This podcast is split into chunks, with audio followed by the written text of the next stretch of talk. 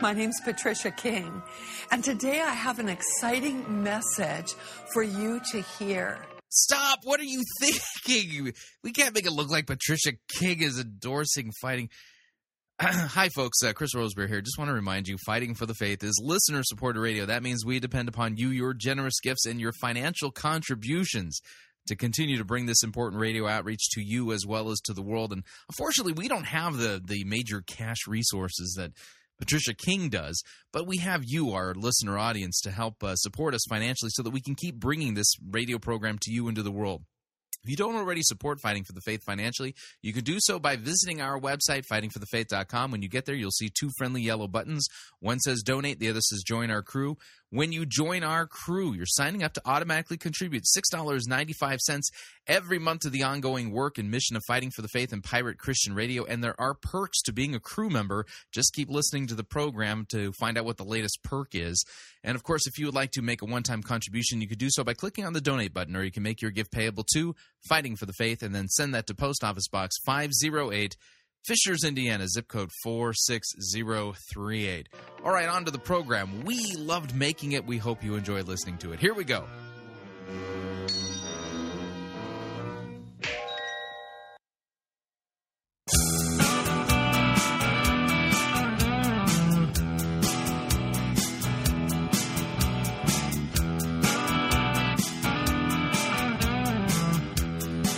It's time for another edition of Fighting for the Faith, Wednesday, October 2nd, 2013.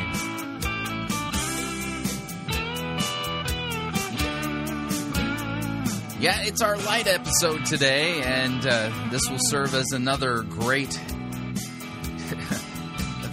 comparison point, if you would. Play so many awful sermons here at Fighting for the Faith. We need a couple of days every week to get some good stuff into our heads to clear things out. But yeah, we got some comparing to do. Yes. Thank you for tuning in. You're listening to Fighting for the Faith. My name is Chris Rosebrough. I am your servant in Jesus Christ, and this is the program that dishes up a daily dose of biblical discernment, the goal of which help you to think biblically, help you to think critically, help you compare what people are saying in the name of God to the Word of God. Now, it's one of the ironies of today's evangelical scene, if you would, is that if you ask the average seeker-driven leader, and I think that's the way to talk about them, seeker-driven leaders, that's what they're all about, leadership, are they not? And in fact, so much so that they think that they can lead businesses and lead churches and movements and things like that. But if you were to ask the average seeker-driven leader if his sermons, and I'm using the word sermon in the broadest sense here, ask him about their sermons, if they were Christ-centered, they say, oh, yeah, I preach all the time about Jesus. And then when you review their sermons like we do here at Fighting for the Faith, Jesus is like the last person they're talking about. They're more interested in you discovering your dream destiny or your hidden purpose or learning how to hear the voice of God in the wind or, in a still small voice somewhere, maybe stick your ear to the ground and things like that. And Jesus barely shows up at all and barely gets honorable mention in most of these sermons. And a lot of them that Jesus isn't, mentioned at all. And yet you ask that leader, oh yeah, we're all about making it so that people can meet Jesus. And you're thinking, how are they supposed to meet him if they don't know anything about him, So one of my big gripes here that I've had for the last 5 years. And so I kind of work from the idea that, I like to keep things simple. I mean, if you want me to meet Jesus, well, then I'm expecting you to actually preach about him.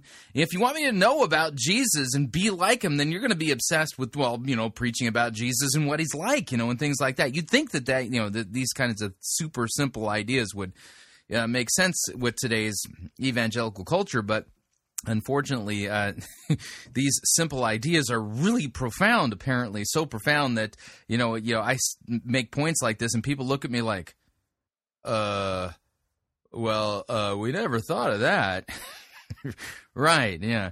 Yeah, so hopefully listening to this program will help you think about that. So what we started last week, I said we're going to do a mini-series, if you would, about 5 questions about Jesus by Dr. Sinclair Ferguson.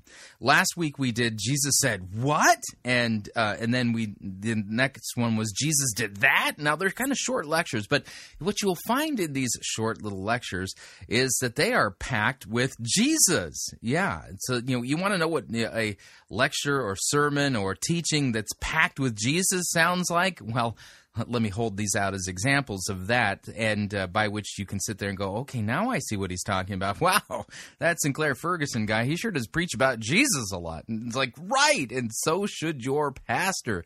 And if your pastor doesn't, if he's preaching about himself, he's not really a theologian of the cross. He's a theologian of glory, and that's for something we'll save to unpack for a later time. But today's episode of Fighting for the Faith, it's our light edition. We will be doing the next 2 in this little mini-series of 5, and you're thinking, what am I going to do next week? I don't know.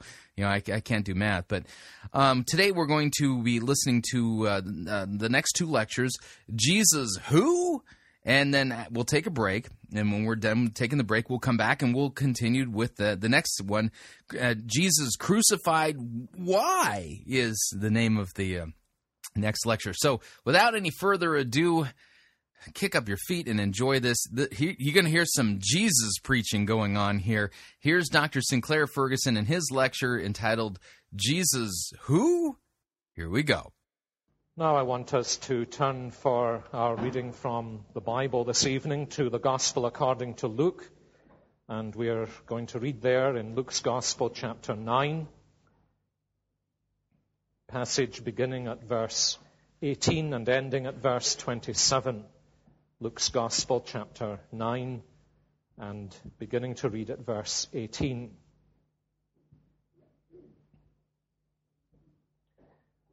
Once when Jesus was praying in private and his disciples were with him, he asked them, "Who do the crowds say I am?" They replied, "Some say John the Baptist, others say Elijah, and still others that one of the prophets of long ago has come back to life." "But what about you?" he asked. "Who do you say I am?" Peter answered, "The Christ of God."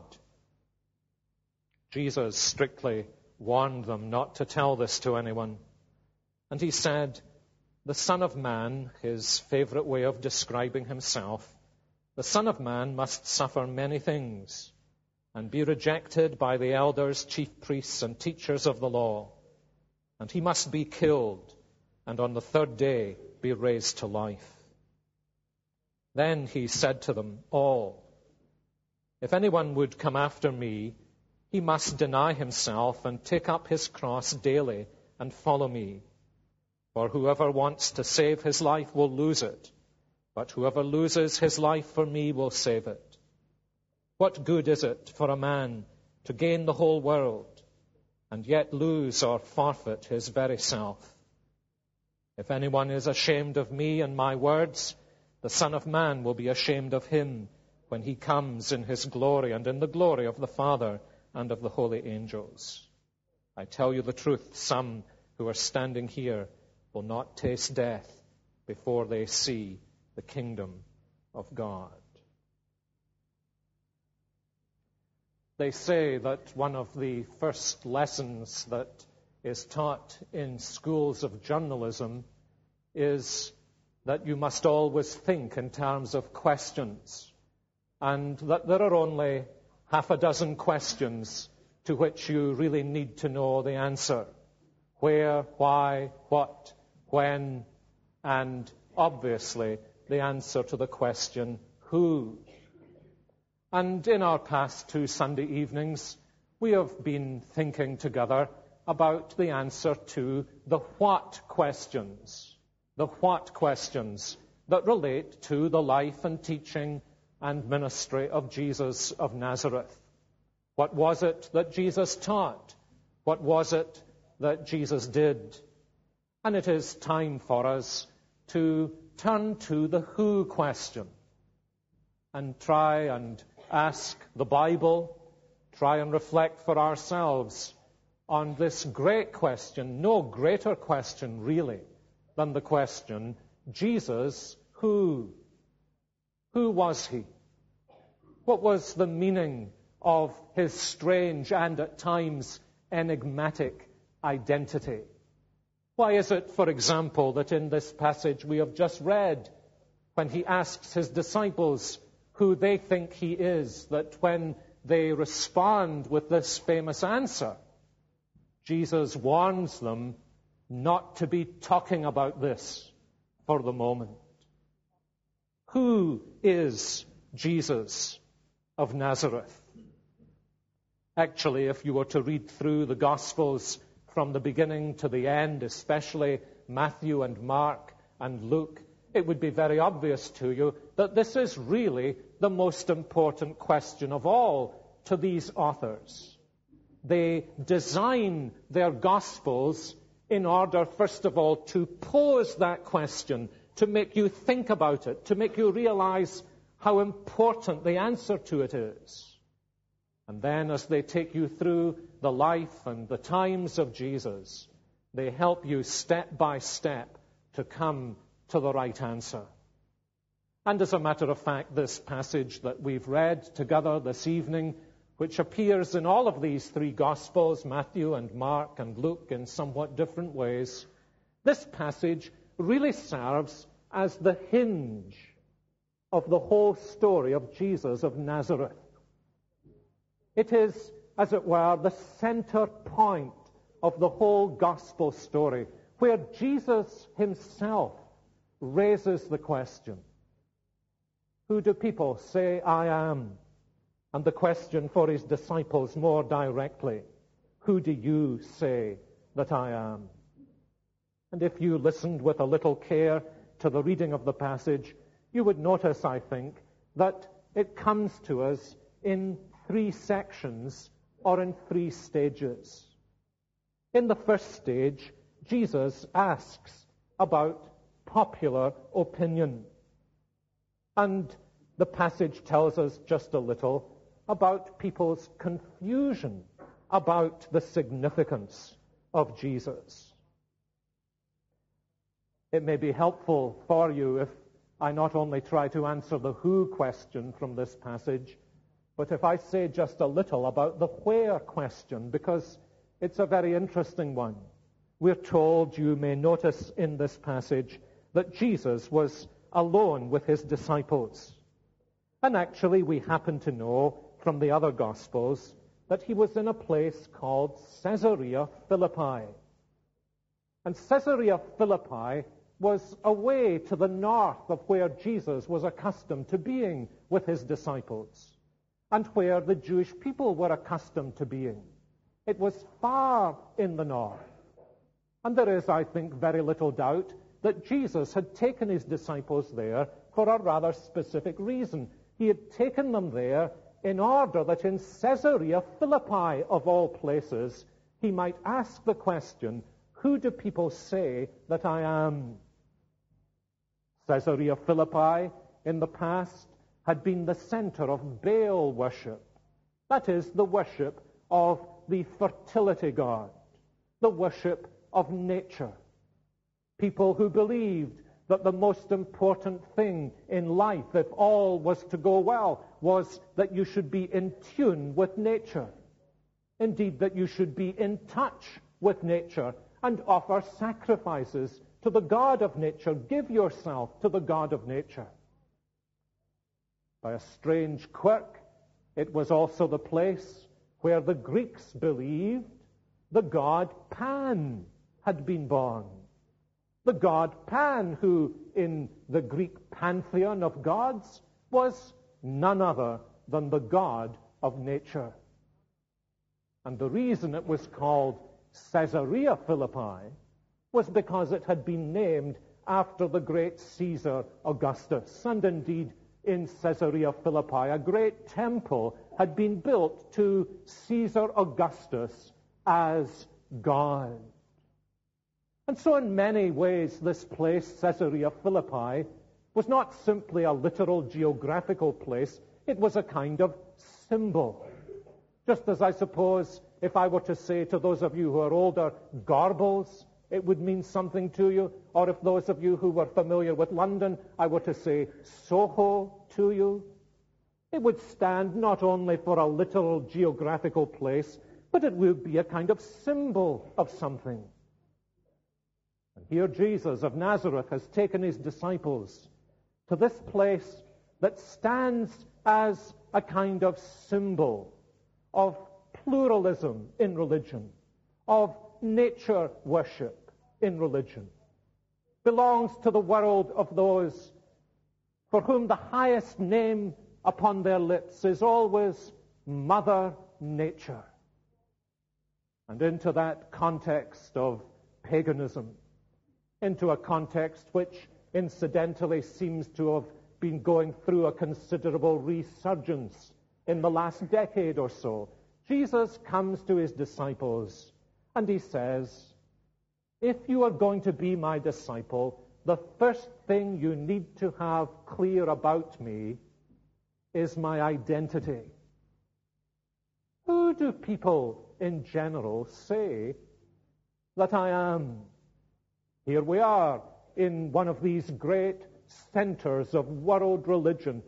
Who do people say that I am? Do they associate me in one way or another with the worship of Baal, with the god Pan? Do they associate me in some sense as a kind of great heroic figure like Caesar Augustus? What are the people saying about me? Well, those questions are always relatively easy to ask. They don't come too near the bone, and so the disciples very freely said to Jesus, well, Jesus, some of them seem to associate you with the great Moses, and there are others who associate you with the great prophet Elijah. Now, those two answers are very interesting for this reason. They show, if I can put it this way, that a little knowledge of the Bible can be a very dangerous thing. A little knowledge of the Bible can be a very dangerous thing. And most people, even today, possess that little knowledge of the Bible. Members of our congregation know that in a previous life I used to be a professor of theology, and it was my constant experience, sitting on an airplane or in a train or being in some social occasion, when people said to me, and what are you into? And you said, well, I teach theology. They were not slow to tell you everything they knew about theology. Everything they knew about God, everything they knew about the Bible. Well, my opinion is this. Here is my view. This is what I think about Jesus. And almost invariably they displayed this great principle that a little knowledge of the Bible can be a very dangerous thing. Because if you don't have enough knowledge of the Bible, you'll never really understand who Jesus is. And these people had a little knowledge of the Bible. I can tell you exactly what texts of the Bible they knew. Probably not texts with which most of us are over familiar. They knew a verse in Deuteronomy in which Moses had said, the day is going to come when God will raise up a prophet like me. And they saw Jesus. He seemed to be a great teacher. They said, this must be Moses. And then in the very last chapter of the Old Testament, in the book of Malachi, the prophet Malachi had prophesied that before the great and terrible day of the Lord, to which the whole of the Old Testament was looking forward to, God was going to send his prophet Elijah. And although some of these people weren't over familiar with the Old Testament, they knew that famous verse, just as most people still in this country know the 23rd Psalm. And if you say to them, who is Jesus? They might say, he is the Good Shepherd. They knew some of these familiar verses that everybody knew. But they didn't know enough of the Bible to know who Jesus really was, because he was neither Moses, nor was he Elijah, nor was he one of the other prophets. He denied it on more than one occasion. I am not any of them. And it's a rather startling thing, I suppose, for a minister of the Christian religion to stand up in a pulpit in our day and say, you would think I should be glad for any knowledge of the Bible. But a little knowledge of the Bible can be a dangerous thing. The only safe thing for you is to have a better knowledge of the Bible. And that is really what Luke is giving us here in his gospel, what the other gospel writers are giving to us. They are saying to us, if you have any thirst for reality, if you have any desire to understand what the Christian faith is really all about, if you are serious when you say, I want to think about Jesus in an intelligent way, then come and read one of these Gospels and allow that dangerous little knowledge of the Bible to become a safe, true knowledge of who Jesus is. So there is a great lesson here for all of us. How amazing it is. It never ceases to amaze me how many people say in our modern world still, well, of course, you wouldn't really believe the New Testament, would you? And if you say to them, could you tell me 10 of the books in the New Testament? They are covered in shame and embarrassment. The only reliable way to find the real answer to who Jesus is to read the evidence. And Jesus' concern about the mass of people who were confusing him with Moses and Elijah was the simple fact that they hadn't been looking at the evidence. And it is for that reason that the second stage of this story is the stage in which Jesus, for a moment, puts the crowd outside of the room, as it were, and now turns directly to those who have been near to him. Isn't this interesting? Those who have been intimate observers of his life, day and night. This passage actually begins with the almost paradoxical saying that Jesus was praying alone and his disciples were with him. That was how near these men were constantly to Jesus, that even when he was alone, they were near enough to see that he was alone. And so he turns to them and he asks them the great question, but who do you say that I am? And if the first part of the story describes the people's confusion about the significance of Jesus, the second part of the story tells us about Peter's confession of the true identity of Jesus. Who do you say I am? You need to picture the occasion. It must have been momentarily a heart-stopping question. Who was going to answer? As I was reading this passage during the week, I was reminded of all things of my Latin teacher at school. I had him, I think, for 4 years, and in the last year, in my 6th year, I was the only person who had him, and we used to meet in a classroom, and there were just the two of us there. And my Latin teacher had a rather idiosyncratic way of teaching Latin. Basically, he came into the classroom and he did all the work himself. Never in history did he ever ask a pupil to do any translation. I don't know whether he knew how bad our Latin was that he just didn't dare to ask us to translate, but he just never did it. And then I used to meet with him after lunch on a Friday afternoon. He sat on one side of the bench, I sat on the other. We got out our little blue copies of Virgil's Aeneid and we began to work through the translation. And he always did the translation. I've never forgotten the Friday afternoon when he sat down. He opened at the place where we'd finished the Friday afternoon before, and he looked up at me and he said, "It's your turn now." And I died inside. I just died inside. And here is Jesus with his disciples. They've been going along very smoothly. Some rough patches, he's occasionally rebuked them. But he has never asked them as direct a question as this. And I suppose if you know the gospel story, it's almost predictable it would be Simon Peter who would be the first to blurt out the answer. He says, "You are the Christ of God. You are the Christ of God." What does that mean? You are the Christ, the Messiah of God. Well, it means very simply this. In the pages of the Old Testament with which Peter was familiar, there was an expectation that God would send a deliverer, a savior.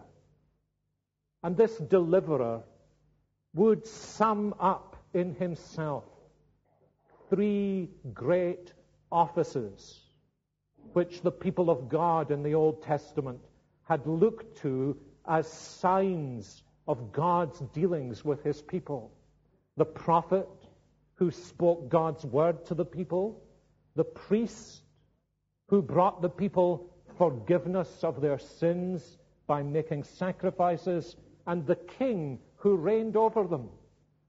And there was an expectation given to them in the pages of the Old Testament prophecies that someday, somehow, somewhere, God would send a deliverer who would be his final prophet, who would really show people who God really was.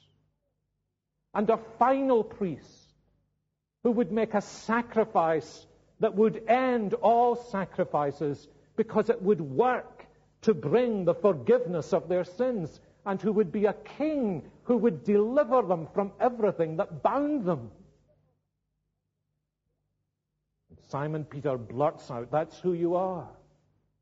I've been watching you. I've been living with you. And I've come to the only conclusion I think anyone who had been living with you could come to. And that is, you're the one God promised to send to be our deliverer." In one of the other accounts of this story in Matthew's Gospel, in Matthew chapter 16, Jesus' response to Peter is an absolutely amazing one. He says, "Peter, you're right. But you didn't work this out for yourself. It's not flesh and blood that have revealed this to you, but my Father who is in heaven. As you've been living with me, as you've been thinking about me, as you've been watching me, as you've been trying to puzzle out whether what the people are saying is the truth about me or not, my heavenly Father has been working in your life, and now, as I've challenged you, who do you think I am? Quite spontaneously, it seems, from your heart, because God has softened your heart and opened your eyes, you've discovered who I really am, because I really am the deliverer God promised to send." It's been very interesting over the last three Sunday nights as we've had three different people in the pulpit telling us a little of their Christian story. How those of you who have been here each Sunday night, you would be able to see the theme that's run through. It's not been planned by them or by me, but each one of them has really spoken about some period in their life, some particular time in their life when exactly this has happened to them. And their eyes seem to have been opened to who Jesus really is. They've known about him as the disciples had known about him. But then the light has been switched on and they've said, "That's who you are. Now I see who you really are. You've come not simply to be a kind of example or model for me. You've come to be the Christ, the Savior." And just as for Simon Peter, it's not flesh and blood that has revealed this to them, but the Father who is in heaven. Do you notice that immediately Jesus goes on to say to Simon Peter and to the other disciples. You need to understand what this means. You need to understand how it is that I'm going to be the deliverer. And he tells them this in verse 22. He said, the Son of Man, as I said, his favorite way of describing himself, the Son of Man must suffer many things and be rejected by the elders, chief priests, and teachers of the law. And he must be killed and on the third day be raised to life. Now, why? Why, when Peter has just said, you're the deliverer we knew was coming. We never dreamt he would come in our lifetime, but you are the deliverer that God has promised to send. Why does Jesus immediately go on to say to him, Peter, you need to understand that as deliverer, I'm going to be delivered into the hands of these cruel men and be crucified, and I'm going to rise on the third day? Well, for this very simple reason, the real deliverance he was going to bring was not to break the yoke of Roman bondage under which these Jews were subjugated at that time, but to break a far deeper bondage, a far stronger bondage that could only be broken by his sacrificing himself as an offering for their sin bondage on the cross of Calvary.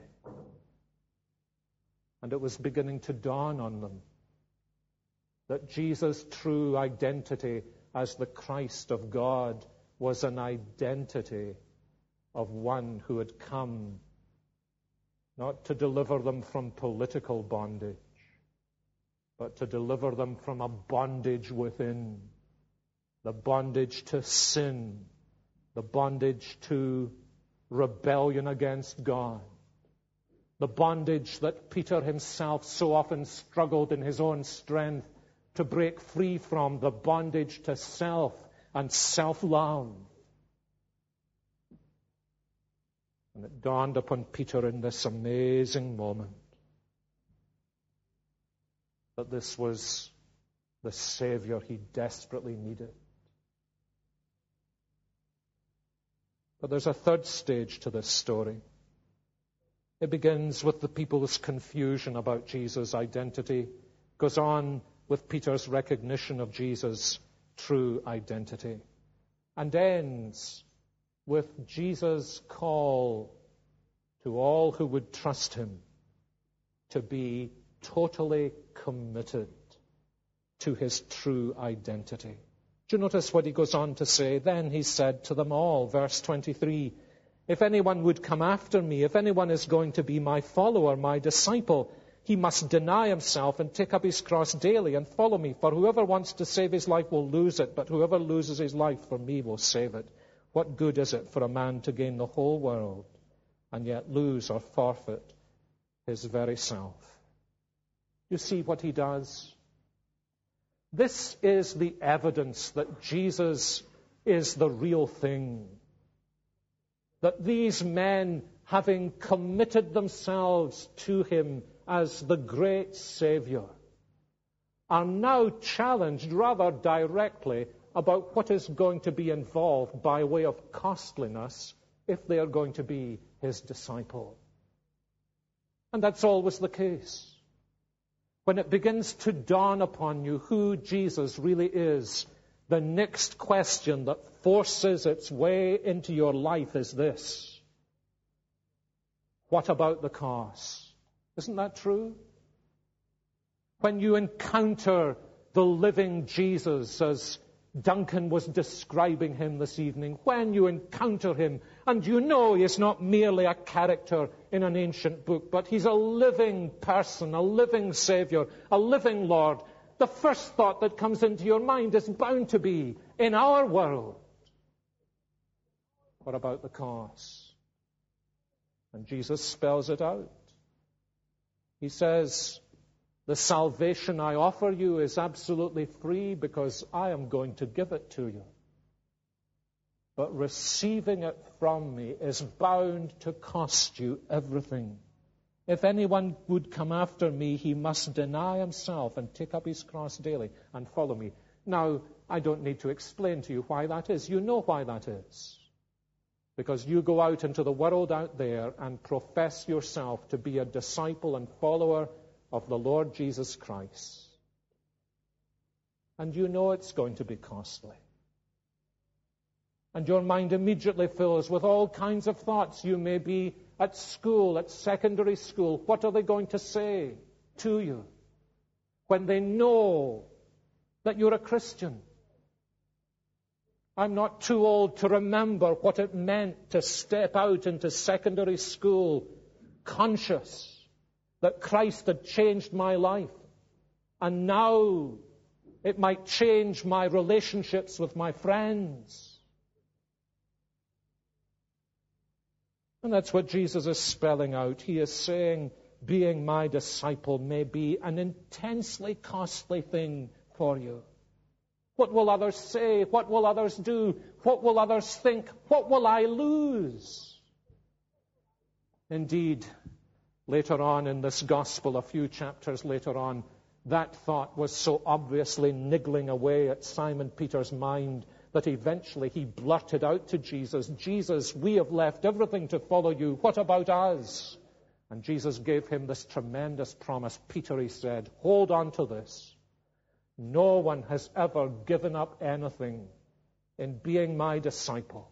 No one has ever lost a friend because they become a Christian who has not received 100-fold in this world and in the world to come eternal life." And it's true. I want to say to you, particularly if you are young, how costly it might be for you to give your life to Jesus Christ, to trust in him as Savior. It is bound to be, as you think about that, that the implications of it may almost terrify you. What will they say at school or college or where I work? Or I want to say to you, and not simply out of my own experience, but out of the experience of many people in this congregation tonight, you never lay anything on the altar of sacrifice for Jesus Christ, but he doesn't multiply the return of blessing. And for every friend you may lose because you are Christ's, he has promised you 100. And he never fails, never fails.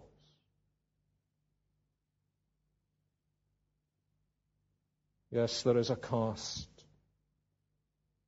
And we need to face the cost. And it would be dishonest of me to say to you, in inviting you to trust in this great Savior, it would be dishonest for me to say that life will become plain sailing. It may not become plain sailing, but I can promise you it will be full of new riches. And that's what Jesus underlines as he provides for us a great motivation for coming and trusting in him. He says, look at it this way. What good is it for a man to gain the whole world and yet lose his very self? That's the ultimate issue. Short term or long term? Falsehood or lasting reality? I was reading just in the course of this week the story of how around about the turn of the first millennium, around 1000 AD, the Emperor Otho opened the tomb of the great Emperor Charlemagne. And as they opened the tomb, they found all kinds of magnificent riches in the tomb, but in the tomb Charlemagne was still seated on a throne as a skeleton, and his crown placed still upon the skull of the skeleton, and his thorny forefinger pointed to a Bible that had been placed in his lap. To this very text, what will it profit a man if he gains the whole world?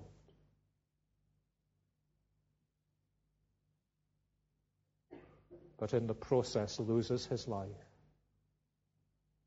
That's the great thing about the Christian gospel. The great thing about Christ. The great thing about being a Christian. It's the one thing in the world that lasts into the world to come. That's why it's such a great thing. Even if you do it tremblingly, it's such a great thing to be able to say to the living Lord Jesus Christ, you are the Christ of God. My friend, I wonder if there is something in your heart that says a simple yes to this. You sense that he is here. You sense he is more than a figure in a history book. You know some of the Christians in this church. You know that this is simple reality that we are discovering here in this passage in the New Testament. And you can almost sense him sitting beside you, standing in front of you perhaps tonight. And now he's come to you and he's saying, now how about you? Who do you say I am? You're able to say, Lord Jesus, you're the Christ, you're the Savior, you're the Lord. Be my Savior and rule over me as my Lord too. Let's pray together. Our Heavenly Father, together we thank you for the stories in the gospel that tell us about our Lord Jesus Christ and point us to him. And we pray that you will give us just now a moment of quiet reflection.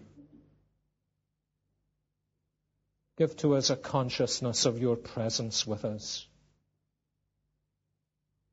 As countless numbers of men and women and young people have sat in this building before over many years and heard your voice speaking to them and calling them. We pray that you will speak to us and call us and help us to trust in Christ and to discover him as the great Savior he has promised to be, and the wonderful Master who is no one's debtor.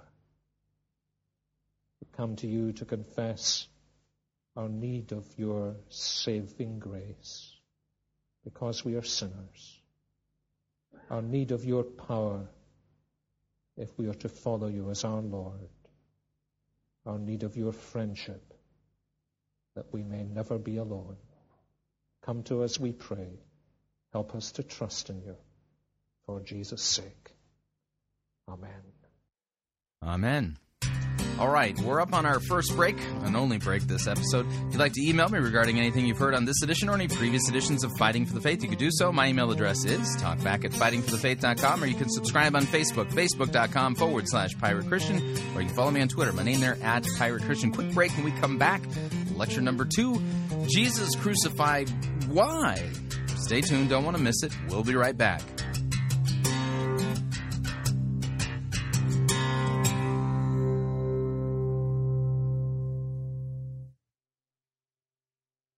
Because only good theology leads people to heaven. You're listening to Fighting for the Faith.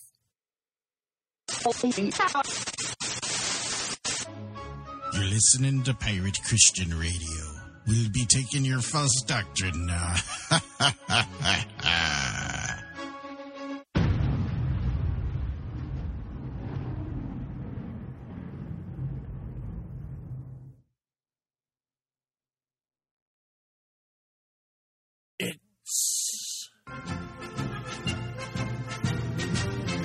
Marty Python's Flying Circus Church.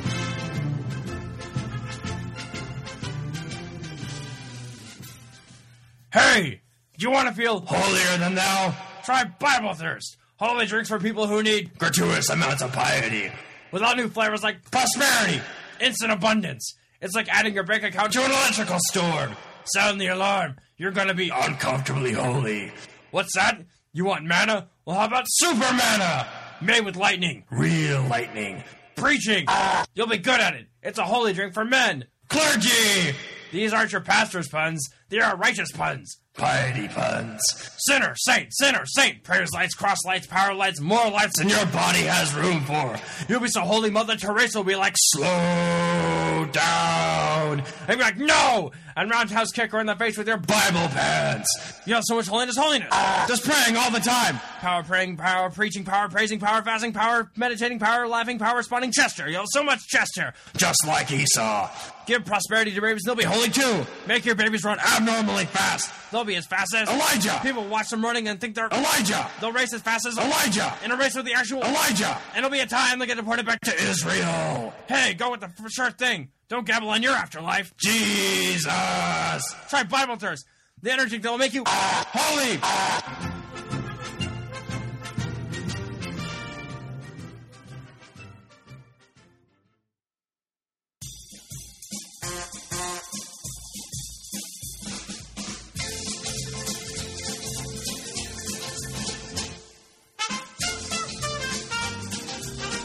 Keep more of your money in your pocket. Hi, Chris Rosebrough here. If you're planning to travel anytime in the near future, then don't pay more for airfare, hotel rooms, or rental cars than you need to. Longtime Pirate Christian Radio featured advertiser Cheapo Air can save you a Tijuana taxi load of money on all of your travel needs. Plus, Cheapo Air has a seasonal promotional code for all of our listeners that will save you an additional $10 off of Cheapo Air's already low prices.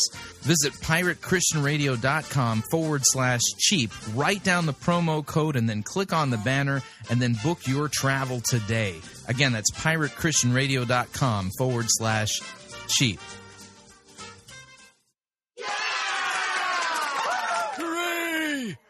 That was a great happy birthday song. Okay, Charlie, time to open up your presents. All right, Grandpa. Let's see what we have here.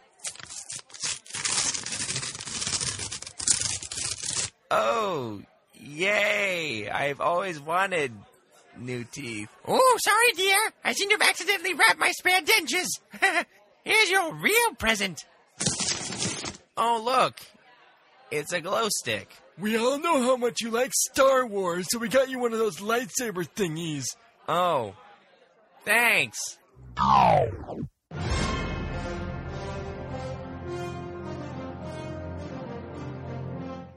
Do not fear, nerds of the world. Never again will you have to deal with poorly made gifts and cheap knockoffs. Just tell your antiquated relatives about Think Geek. At Think Geek, you will find a vast selection of creative and quality products to tickle your every fancy. Celebrate your love of all things nerdy by going to www.piratechristianradio.com/geek. And by clicking on the ad banner, a portion of your purchase will go to supporting Fighting for the Faith and Pirate Christian Radio.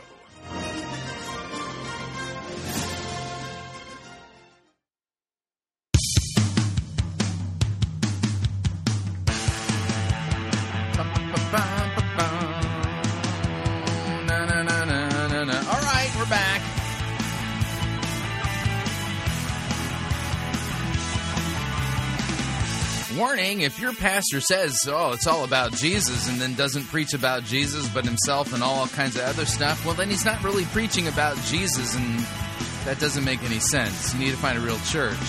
Just a reminder, Fighting for the Faith is listener-supported radio. That means we depend upon you and your generous gifts and financial contributions in order to continue to bring Fighting for the Faith to you into the world, and you can partner with us by visiting our website, fightingforthefaith.com. When you get there, you'll see our two friendly yellow buttons. One says donate, the other says join our crew. When you join our crew, you are signing up to automatically contribute $6.95 every month to the ongoing work and mission of Fighting for the Faith and Pirate Christian Radio. It's a great way to support us. And, of course, if you'd like to specify the amount that you would like to contribute, you could do so by clicking on the donate button or make your gift payable to Fighting for the Faith, and then send it to Post Office Box 508, Fishers, Indiana, zip code 46038. And let me thank you for your support. We truly cannot do what we are doing here without it. And by the way, we're still on having our bake sale to make up for our summer slump in finances.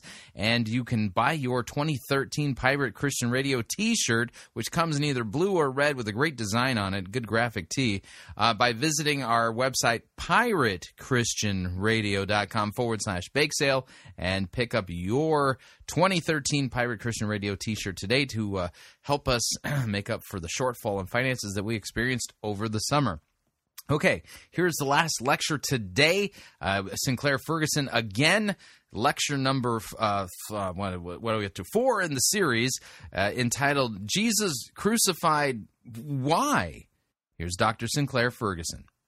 If we had read not only these 2 chapters of Luke's Gospel, or of any of the 4 Gospels for that matter, but had actually begun this evening, we would have needed to begin much earlier.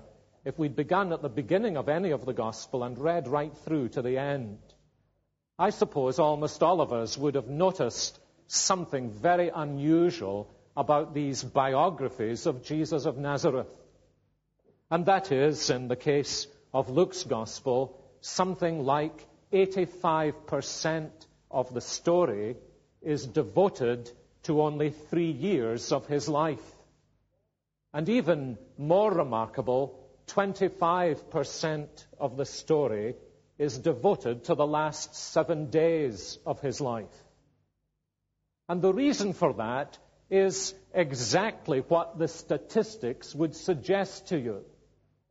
That the most important thing you can know about Jesus of Nazareth is what you learn about the last 3 years of his life. And the single most important thing to understand about Jesus of Nazareth is contained in the last few days, and as a matter of fact, in the last 24 hours of his life. When, as we have been reading, he was taken out, stripped virtually naked, and crucified in public. It was in order to focus our attention on Jesus' crucifixion that the Gospels were written. And it's very hard to take it in. At least, I hope as we read these stories this evening, that was one of the thoughts that might have passed through your mind. This is really not easy to take in. We do it nowadays behind closed doors, or not at all. But they still do it in many parts of the world. They will line them up before a firing squad and execute them suddenly and swiftly. They will take them to a gas chamber or an electric chair and bind them there. And as humanely as possible, they will put them to death. They may put a rope round their neck and suddenly thrust them into eternity. But not so in those days. They were expected to be taken out in public, virtually naked, carry their own instrument of execution, have nails hammered into their hands, and to be stretched to asphyxiation on that wooden Roman gibbet in full public gaze. Not behind curtains or closed doors, but utterly exposed, as you would have noticed Jesus was to the taunting and the mocking of the crowd. And it's very hard at the end of the story of the man universally testified to be the most wonderful man who ever walked on the face of the earth. It's almost impossible to take in that what they did to him was to execute him publicly as a criminal. And it's even difficult, I may say. You may be here in church this evening and not make much or anything of a Christian profession. I want to say to you, it's even difficult for Christians to take it in. That what we are doing as Christians is following one who was executed publicly, semi-nakedly, despised as a criminal. And it's almost impossible to put the two bits of the story together. The story of this man whom we are told went about doing good. And the climax of the story, when he's treated as a public offense. And that's why it's important for us, if we're at all serious about thinking about the story of this great individual, to ask the question, why on earth was he crucified? And it's actually in order to answer that question that Luke, from whom we were reading this evening, describes these events in a systematic way. Because what he is really doing as he describes for us the story of Jesus' crucifixion is pausing at various individuals and groups of individuals and saying to us, now here's part of the answer to the question, crucified, why? I want us to think about what Luke is doing here as we work our way through this passage. He begins by focusing our attention on the person of Judas Iscariot, who, you remember, betrayed Jesus to the authorities for 30 pieces of silver. And Luke tells us part of the answer to the question, why did Jesus die, is this: because Judas Iscariot had secretly rejected him. We are told in this passage how Judas had entered into negotiations, bargains, with the religious leaders who were so hostile to Jesus, and they had agreed that for 30 pieces of silver, Judas would identify him. He would take them to the place where Jesus often went when he was in Jerusalem, and he would identify him in the dark. And Luke is really indicating to us that what was happening when Judas Iscariot was betraying Jesus was that his secret rejection of Jesus, which had been hidden as a matter of fact from everyone else except from Jesus' own penetrating understanding, this rejection of Jesus had already taken place days before. It was an event with a deep history. I wonder if you remember that story told in the Gospels of the woman who had the precious ointment and broke open her little jar of ointment and then poured it over Jesus' feet. And Jesus welcomed her deed and said, what she has done, what other people couldn't see, she has anointed me for my burial. He said, this woman has seen the real inner secret and meaning of my life. I've come into this world to die. I've come to be crucified, and this woman's seen it. And before I'm going to die, she's already anointed me with this precious ointment for my burial. And Judas Iscariot was standing there thinking to himself, and then saying something quite contrary to what he was thinking. He said, you know, this money could have been brought together. We could have sold it, and then we could have given the money to the poor. And the other disciples who had been with him day in and day out for 3 years, they looked at Judas and they said, you're right, Judas, what a waste.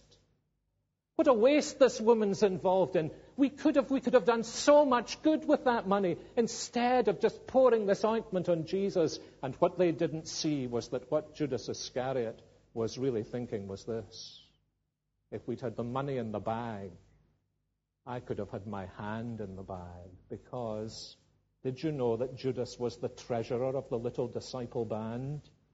And he was already putting his money into the bag. And the whole story that comes now to a crisis, it really boiled down to this: that Judas Iscariot would rather betray Jesus than have his secret sins disclosed. And in order to mask that and to veil that, he was putting on this show, this display of piety. He was saying all the right things. Always beware, my friends, of somebody who always seems to say the right things rather than the heartfelt things. And he was prepared to hand Jesus over to the authorities to be crucified rather than have that thin veneer of religion, that thin veneer of piety penetrated, and the sinfulness, the secret moral failure of his past life exposed. And yes, pardon. He would rather hand Jesus over to the pain of crucifixion than himself break through by God's grace the pain barrier of confessing his sin and discovering that there was forgiveness even for him in the heart of God. Jesus was crucified in part because repentance from his secret sin was too high a price for Judas to pay for forgiveness.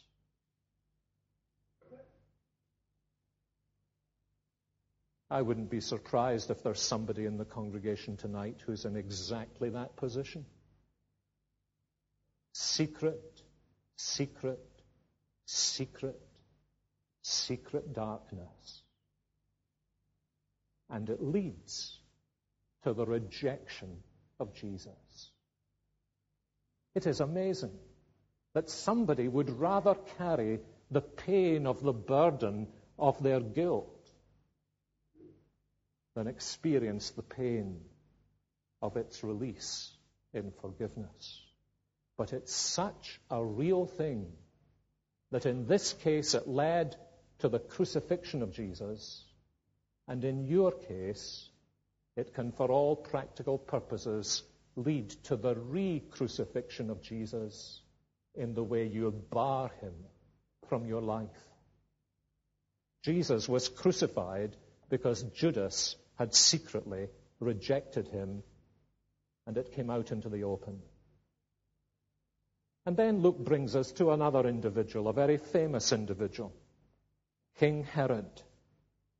Jesus, we are told, died because Herod, listen carefully, had sinned beyond the possibility of repentance. You remember what happened when Jesus came before Herod? He was a man with a great history of earlier spiritual influence. He was a man who actually had had John the Baptist in his palace, admittedly as a prisoner, but at an earlier stage, a couple of years before this, Herod had actually been so engaged by John the Baptist that he found at last, here is a man who tells me the truth about myself. It was a very amazing thing. There was part of him that hated to hear the truth about himself. There was another part of him that admired John the Baptist because he was the only man Herod had ever met who did tell him the truth about himself. The only man who wasn't always kowtowing to him and negotiating with him and seeking to curry favor with him. And John the Baptist had exposed the sins of Herod's life. And Herod had found himself in a kind of spiritual struggle. There were times when he felt that what John was saying held out to him a tremendous hope of deliverance from the moral sin and the shackles and bondage in which he found himself. But then he had caved in. He'd caved in to the desires of others. He'd caved in actually in part to his own lusts. And he'd had John the Baptist executed. John, you may know, was a relative of Jesus. And he'd had John the Baptist executed. And now he's got Jesus brought into him as a prisoner. What's he going to do? He's pretty excited. He's heard about Jesus. Jesus, the miracle worker. Jesus, the great teacher. And his spirits are high because he thinks he may get a performance out of Jesus. And so he begins to ply him with questions, pepper him with questions. And what does Jesus do? Jesus listened. Jesus kept his mouth completely shut.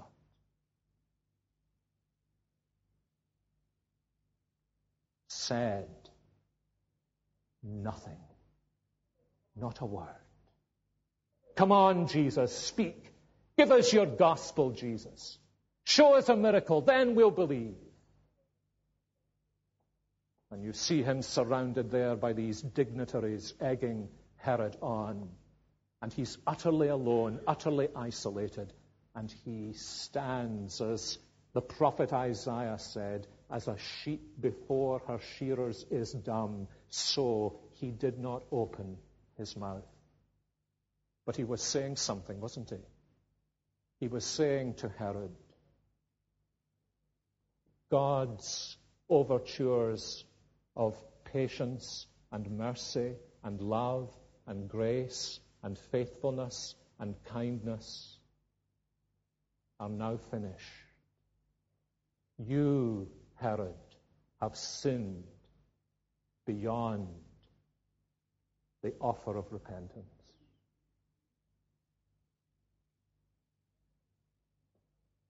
And the evidence of that callousness of Herod's heart is fairly evident as Jesus stood before him.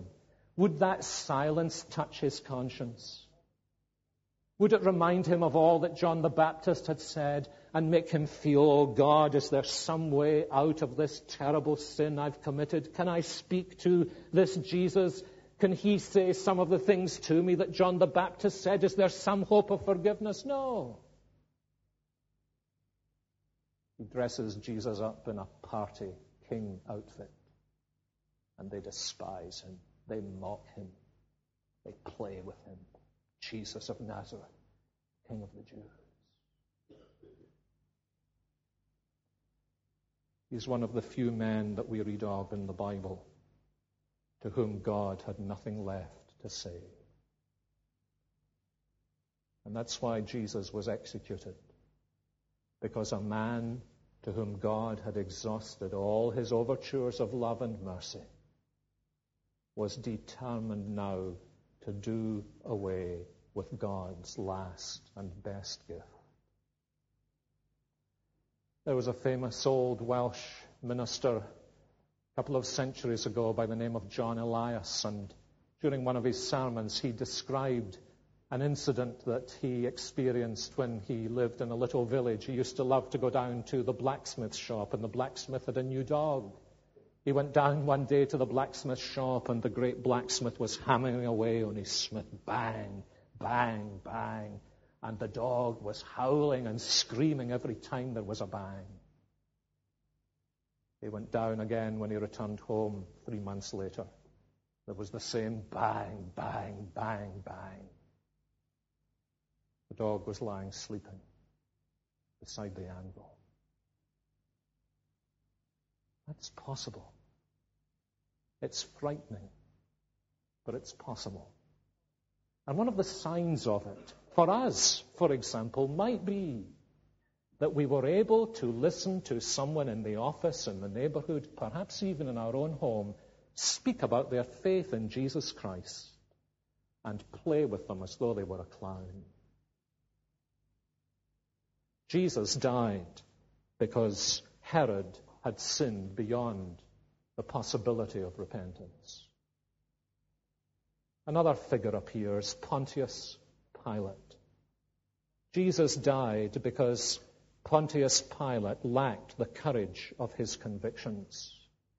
You must have noticed in the reading of his trial before Pilate how over and over again Pilate seems to keep on saying the same thing. I can't find anything wrong with this man.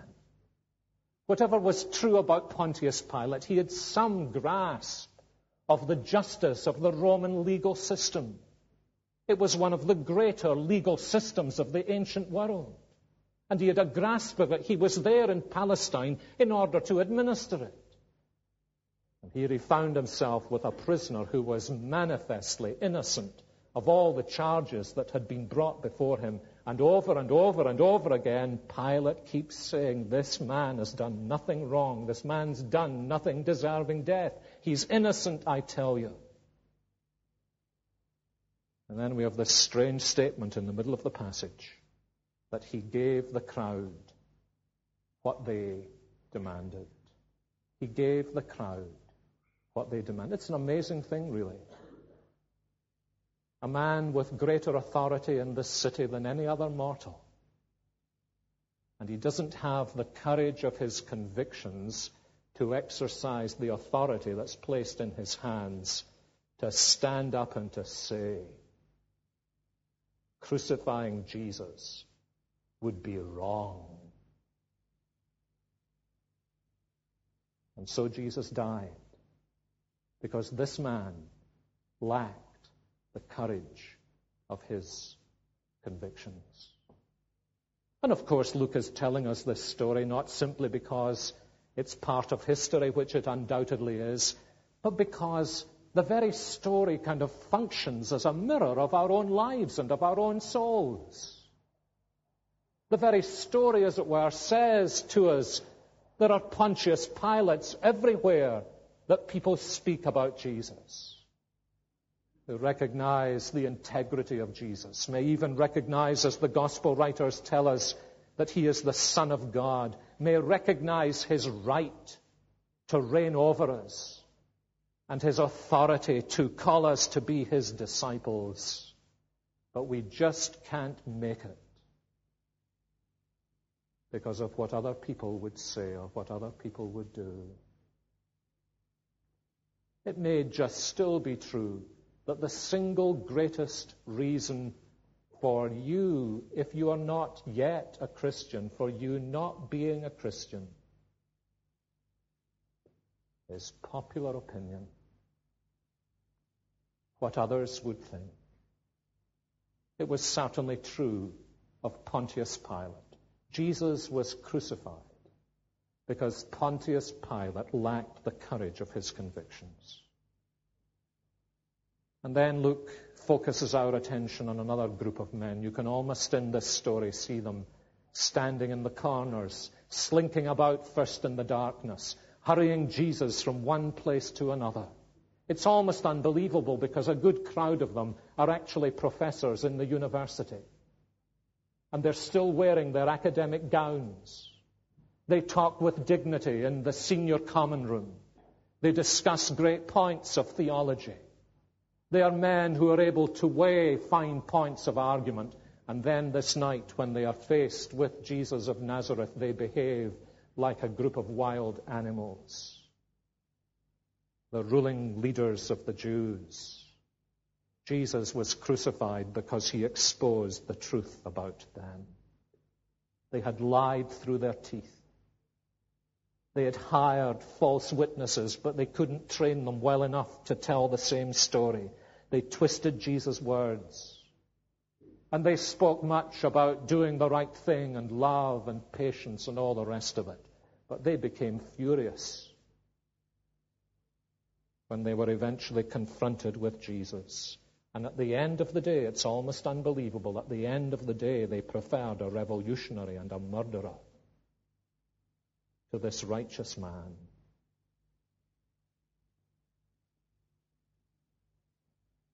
And they took him out.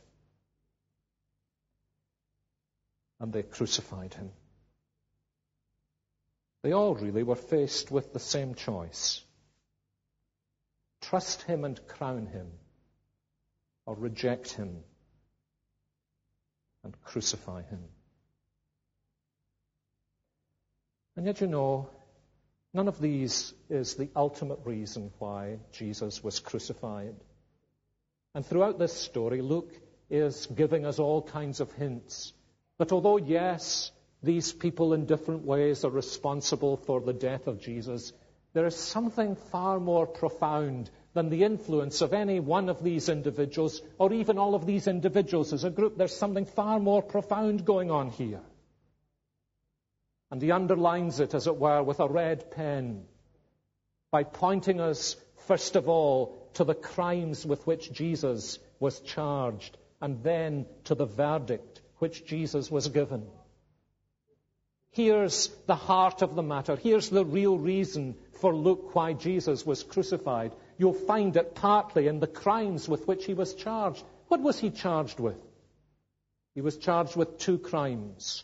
He was charged with the civil crime of treason and the religious crime of blasphemy. He was charged with the civil crime of treason because he was saying he was the king. He was charged with the religious crime of blasphemy because he claimed to be none other than the Son of God. And the thing that's really significant about these two crimes with which Jesus was charged is that they are the very crimes of which you and I will be charged before the judgment seat of God. The charge of treason, that we have made ourselves king rather than making God king of our lives, and the crime of blasphemy, that we have made ourselves the center of the universe rather than bowing before the Lord God Almighty as the center of the universe. And the really amazing thing that Luke brings out in his story is this, that over and over and over and over and yes, over again, Jesus is consistently declared to be innocent of these crimes. The 23rd chapter of Luke's Gospel begins with Pilate saying he is innocent, and it ends, at least the part from which we read, ends with that Roman centurion gazing on the lifeless body of Jesus and saying this was a righteous man, wrongly crucified. He was innocent. And as we read this gospel story, as Luke is encouraging us to begin to understand who Jesus is and why Jesus died, what he is really wanting us to see is this, that the crimes for which Jesus experienced this terrible judgment are the crimes of which we stand guilty before the judgment throne of God. And the reason why, though declared by human judgment, never mind divine judgment, to be innocent, the reason why, declared to be innocent, he is crucified for those crimes, is because the death he dies has been ordained by God not to be a death he needs to die for himself, but a death he needs to die for those who are guilty of these crimes, not before the judgment throne of any Pontius Pilate, but before the judgment throne of Almighty God himself. The reason Jesus died is because there was no one else good enough to do it. Little children who learn a famous hymn know that. There was no other good enough to pay the price of sin. He only could unlock the gate of heaven and let us in. There is a green hill far away outside a city wall where the dear Lord was crucified, who died to save us all. Oh, dearly, dearly has he loved, and we must love him too and trust in his redeeming blood and try his works to do. My friend, it's so simple a child could understand it. He takes God's judgment against my sin, and having borne that judgment, God says to me, "You're forgiven. Go free and live in my presence and for my glory." I was thinking earlier on today of a man who at one time was minister in this congregation, and who one night as he preached from this very pulpit as a young teenager, I sat up there in the gallery and came to a living faith in Jesus Christ. And he describes how he himself first came to that living faith, as in Easter week many years ago, he began to understand the significance of this story. And he saw in all of these figures, in Judas Iscariot, in Pontius Pilate, in Herod, in the religious leaders, he saw, in a sense, in all of these individuals and groups, a mirror reflection of himself. He realized his own need not to reject Christ, but to come to faith in him. It was Easter Day in Reims in France in 1945. I remember waking up that morning, and a friend of mine, an American officer, came into my room in the hotel where we were billeted in Reims. He said it was Easter Day. Would I care to come with him to an American service? I had no desire to go, none whatever. But because I had such a high regard for this man, I went. As far as I can recollect, I was the only RAF person there.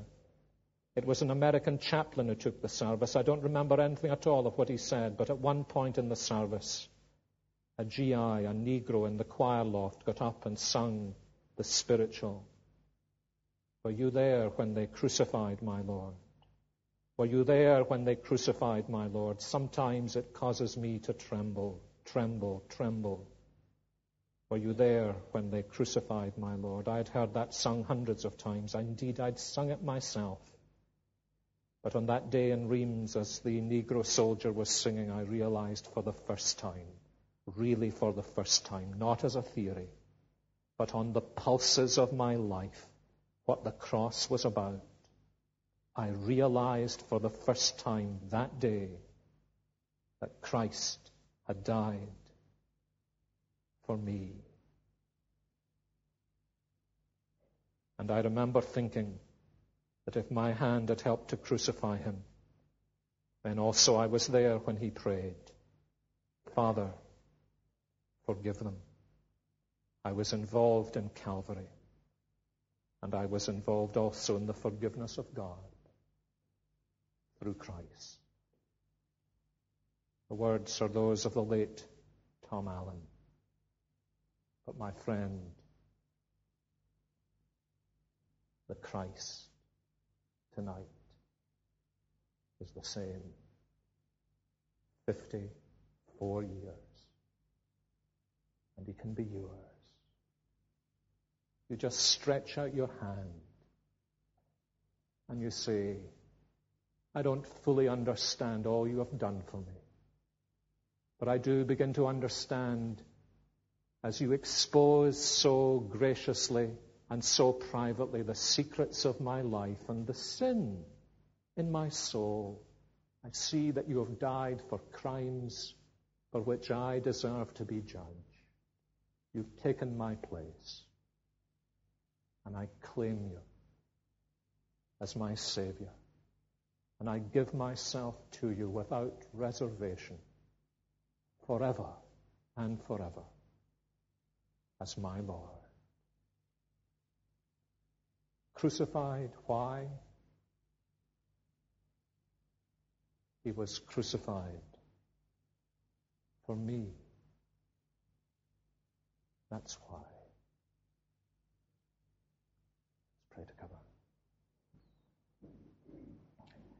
Lord, as in this service we have read together and been moved by the wonder of the story of the passion of our Lord Jesus, we thank you that he is not hidden away or locked up in a book, but that he who bore our sin upon the cross of Calvary has risen from the grave and is alive forevermore, and as we are all conscious is present here in this building, in this room tonight, in a way we can hardly begin to understand. We know that we have been listening to a voice that is not merely a human voice, and a story that is not merely in the past of history, but that he is here and that he is speaking to us. And in all the confusion of our need and in our sin, we come to you, Lord Jesus Christ, and we say, save me too, and be my Lord. We ask this in your name. Amen. So what'd you think? Love to get your feedback. If you'd like to email me regarding anything you've heard on this edition or any previous editions of Fighting for the Faith, you can do so. My email address is talkback@fightingforthefaith.com, or you can subscribe on Facebook, facebook.com/Pirate Christian. Or follow me on Twitter, my name there, @Pirate Christian. Till tomorrow, may God richly bless you in the grace and mercy won by Jesus Christ and his vicarious death on the cross for all of your sins. Amen.